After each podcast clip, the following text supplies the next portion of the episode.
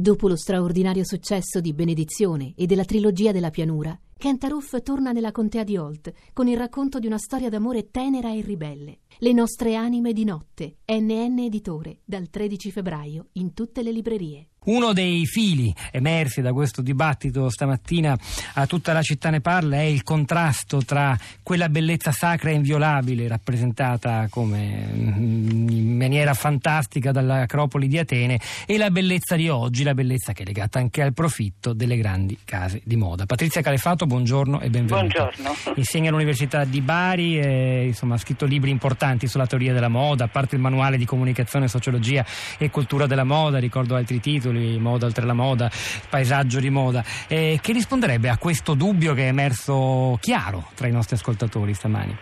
Eh, risponderei che la moda è cultura, la moda è arte e voglio dire, eh, concepire questa sorta di inviolabilità no, dei luoghi, oh, giustamente, insomma, eh, chiamiamoli così, sacri eh, della, dell'arte, del patrimonio dell'umanità, è, è giusto naturalmente, però eh, non si tiene conto di come la moda sia una forma d'arte. Noi in Italia abbiamo una sensibilità speciale per questo, abbiamo aperto i nostri musei, i, i nostri luoghi pubblici, a sfilate, manifestazioni di moda, al senso proprio del, della moda nella nostra cultura. Mi, mi rimane proprio inspiegabile come mai eh, questo organo insomma, che sovrintende al patrimonio archeologico greco abbia rifiutato questo che non è uno scambio, una commercializzazione, una mercificazione, è semplicemente una, una valorizzazione della bellezza e della cultura. Moda eh, come archeologia, passato e presente. Sai che però Ma sono in tanti no? a, a, a, a, non mandarla giù questa identificazione.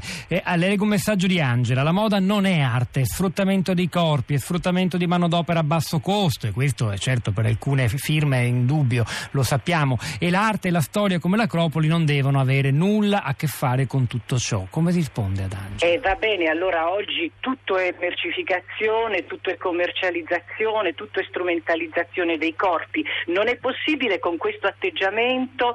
Eh, io penso che soltanto, soltanto, concependo la moda come forma di cultura, certo è diversa dalle arti eh, plastiche, dalle arti pittoriche, ha la sua specificità, ma soltanto in, in, inserendo la moda all'interno della cultura, noi siamo più forti per criticare i meccanismi di mercificazione dei corpi, del lavoro a basso costo e semplicemente invece lasciandola nel suo, eh, dire, nel suo dominio eh, inviolabile, perché poi in questa maniera si dice a voi non c'entrate niente con noi, noi facciamo cultura, voi facciate, fate mercificazione dei corpi. No, se facciamo entrambi cultura, eh, diciamo noi insomma nel senso eh, del patrimonio archeologico da un lato o artistico dall'altro e voi noi come imprese di moda, allora se entrambe le cose sono cultura, allora la mercificazione non ci può essere. Un ultimo dubbio Calefato, però forse eh, qualcuno potrebbe obiettare che la bellezza classica, la bellezza del patrimonio ar- archeologico è,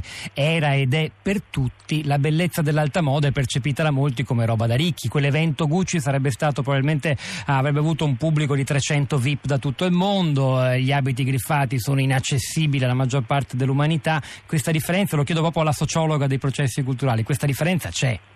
Inaccessibili nell'era delle immagini su Instagram. Ma inaccessibili certo. da comprare, perlomeno. Eh vabbè, eh. d'accordo, ma voglio dire, in quel senso, eh, voglio dire, essere patri- eh, voglio dire, partecipare de- alla moda come forma di cultura non necessariamente significa possederla, no? Anche semplicemente l'immagine, guardare, sapere che c'è qualcosa di quel tipo ci comporta, eh, nemmeno i grandi quadri no, dei grandi maestri li possiamo comprare tutti, no?